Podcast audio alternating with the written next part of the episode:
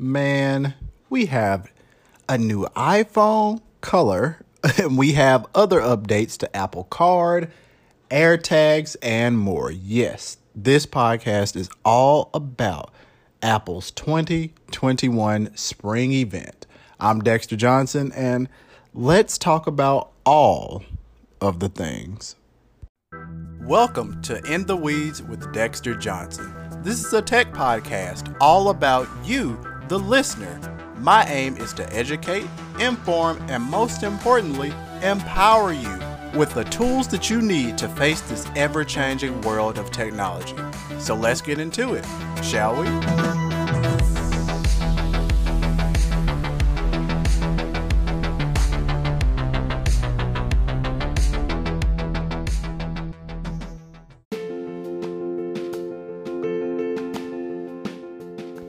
So let's go ahead and get this out of the way, shall we? This was yet another masterfully executed Apple event in a time where we're still in a pandemic where everyone is home and no one is actually attending these things in real life.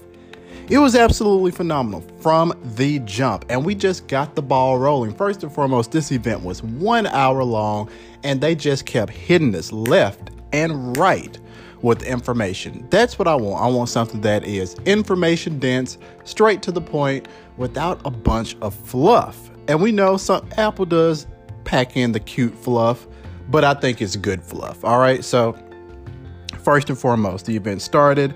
And the first thing that we wanted to talk about was Apple Card. So, up until this point, Apple Card has been a very, for lack of a better term, it's been a singular experience you have an Apple card, your wife has an Apple card, and no one else has an Apple card. But now, spouses and partners can share credit lines. Also, we have Apple Card Family, which allows you to extend those limits over to children up to they have to be at least 13 and then you can give them spending limits and control so that they can actually be authorized users for your card as well. So bringing Apple Card into I'm, we're going to say out of the dark ages and essentially making it on par with other similar cards where you know that you can let a teenager have a card that's tied to your credit limit and things like that and spouses and things of that nature. So to me, this really does bring them up to par. Moving on, Apple Podcasts update. So in the next version of iOS, we're going to see updates to Apple Podcasts. First and foremost, we're going to get a new, cleaner design. We're going to have channels. We're going to get recommendations. And lastly, but not least, you're going to have subscriptions so that you can help your favorite creators. Now, there's a little tangent that I'm going to actually record in a full episode about, but this idea of paying to subscribe to your favorite creators is starting to get a little tired. The thing is, is if these platforms really cared about these creators, then you wouldn't nickel and dime the consumer. Think about it. You have YouTube. There's a thing such as YouTube partners. You get paid from ads. But then we need to join your YouTube. We need to super chat. We need to join you on Patreon because YouTube is so wham, wham, wham, crazy about ads and stuff like that, then you also want us to subscribe to this service called Nebula because it's just better than YouTube. I'm just getting tired of that. Moving on, we have a new iPhone 12 color, that is, coming in an all new purple color. Now, from there, we went into updates on Find My. So, this is where things are going to get interesting. First and foremost, we're approaching 1 billion Apple devices on the Find My network. They also open the network for third party accessories.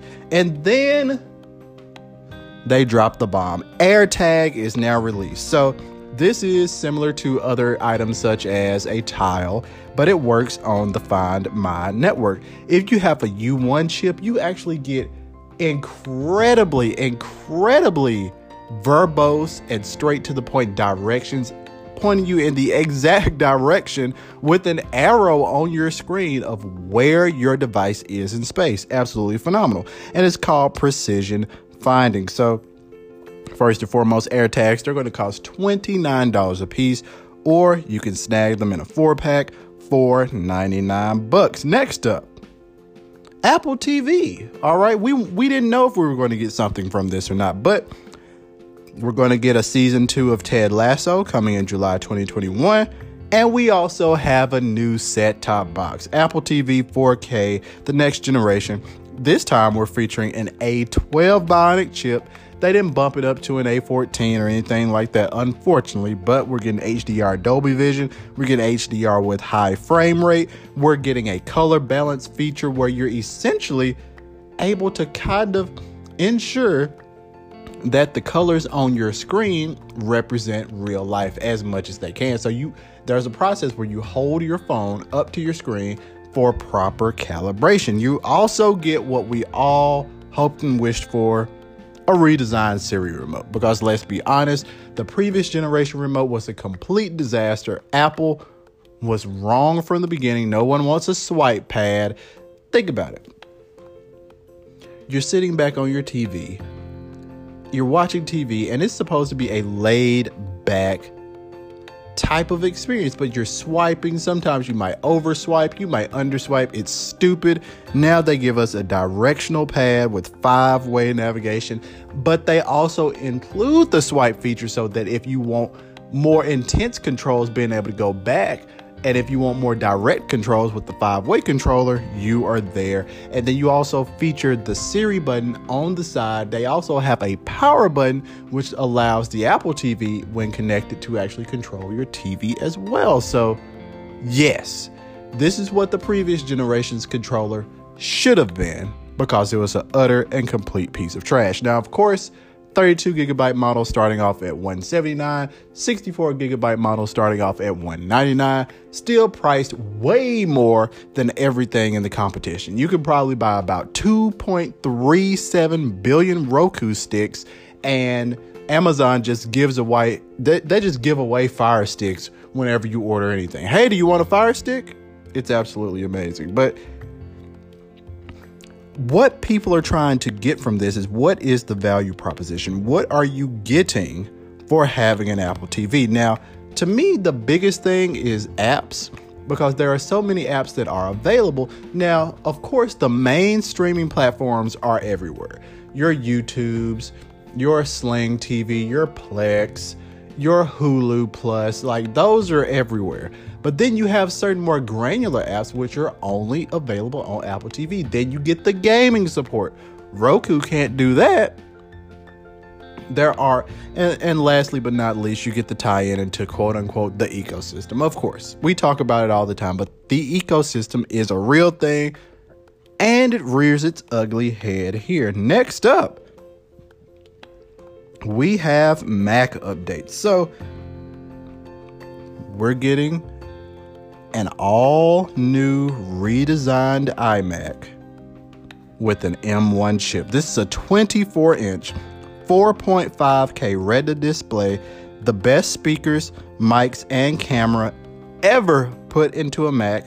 We get seven colors, true tone display, and when you look at this thing, you're going to think to yourself, my, that looks like a gigantic iPad attached to a base. And of course, that's what it that's essentially what it is. We know that with Big Sur, the integration that we have with M1 has been is essentially unrivaled across any of Apple's contemporaries out there. And this is just this thing is great. And of course, with the higher end model of this, you get the Touch ID keyboard that comes with it I think this is huge. I think this is absolutely huge. Now, of course, every application does not work on um, on Apple's new M1 architecture. But here's the thing. I'm willing to bet money that for every application that does not work, you will be able to put some time in and find an application that does work and it will work perfectly with your workflow.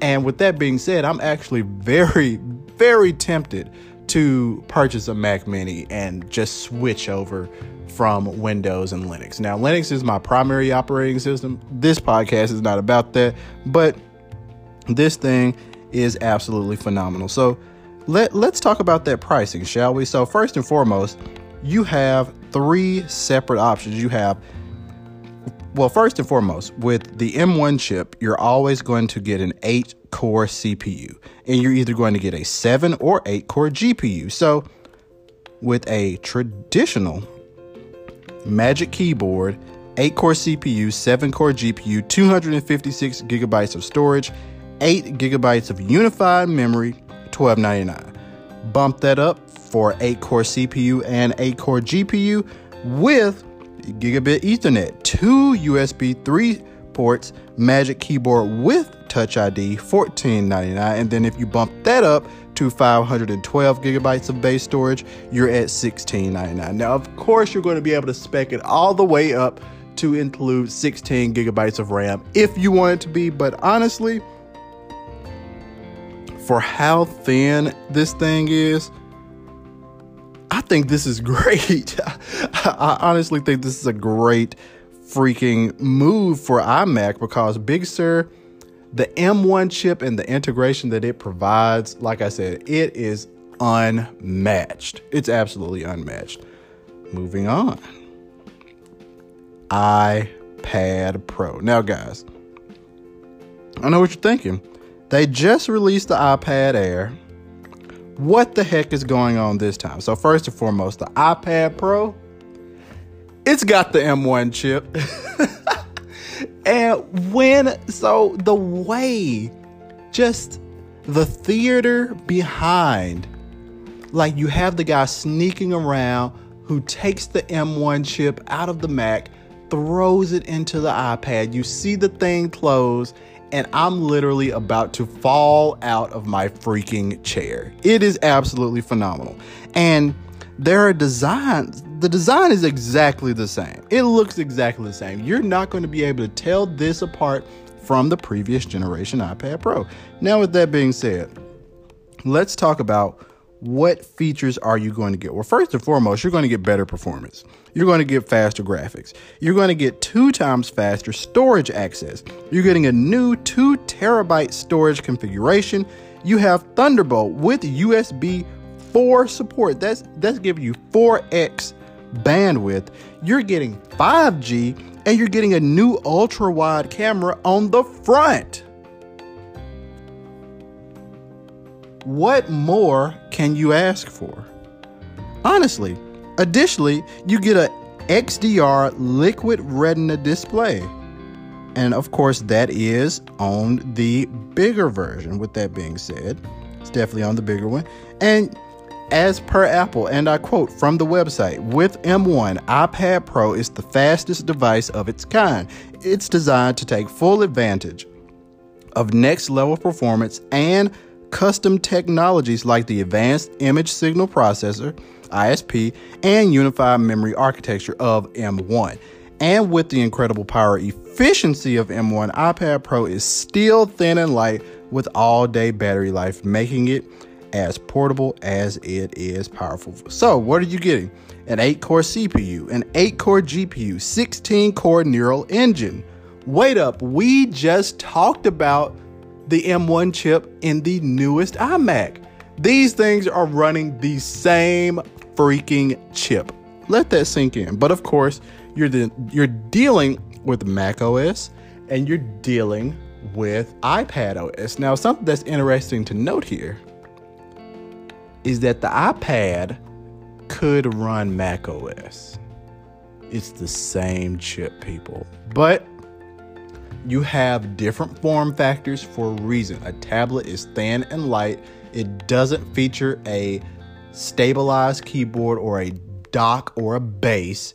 You, you're, move, you're moving around with it. iPad OS is perfect for the hardware. When you start to sit, when you start to have a portable device, then that's when you move into Mac OS. And the beautiful part is that Mac OS on M1, it can run iOS apps. Come on, people.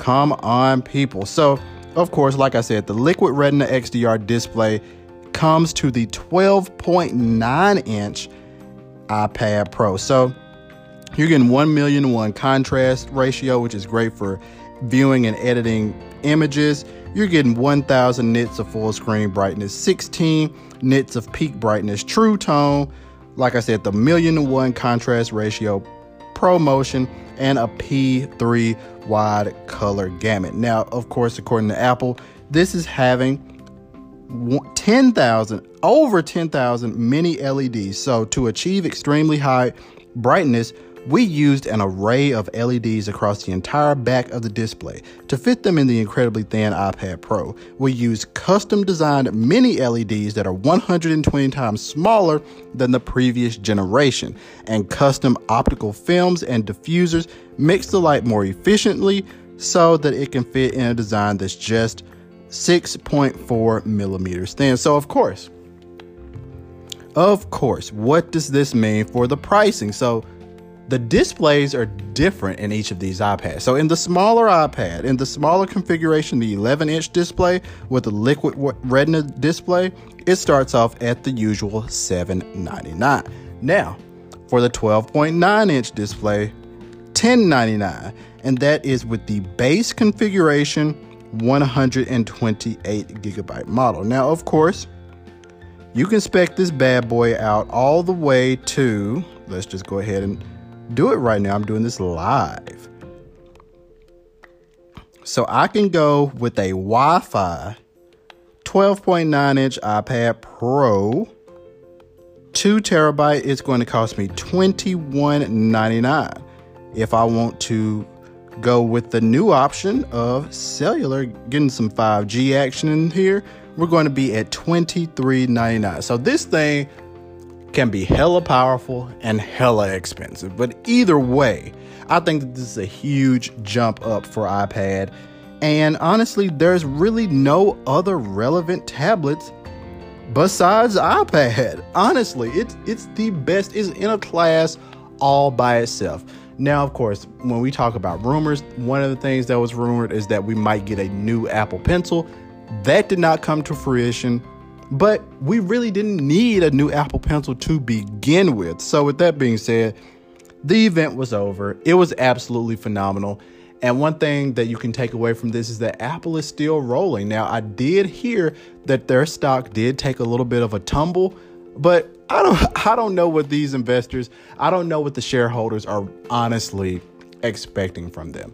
They did the Apple thing. They they updated their devices. Things are better and things are honestly, it's not all about sh- the, the price of a share. It's just not. Because these are all excellent updates to their line. It's going to bring some revenue to the company and it's making their ecosystem even better. M1 with integration, a new Apple TV with a much needed redesigned remote, AirTags giving you a tag in your own Find My network the, these are all things that needed to be done. So, of course, essentially for this, as you guys know, I tend to be unscripted unless it is a huge event such as things like this. But today, I actually did not take notes on most of these type of events, whether it's a Google event, whether it's an Apple event, I tend to watch live and I also tend to live tweet. So, of course, as I always say, at every podcast feed. Please follow me on Twitter. That's the only place where you can find me on the, all these social things at Dexter underscore Johnson. And you could have been learning about this as I was. So, guys, the 2021 Spring Apple event is over. It was a great one. It was a fun watch. There are some good things coming from this. So, I guess my question that I'll leave you with is what the heck are you going to buy? If anything. Guys, until next time, I'll holler at you. Thank you for listening to another episode of In the Weeds with Dexter Johnson. I'm hoping you're coming away more empowered, educated, and enthralled in the technological world. Be sure to tell a friend share this episode, and follow me on Twitter at Dexter underscore Johnson. And most importantly, stay tuned for future episodes. Until next time.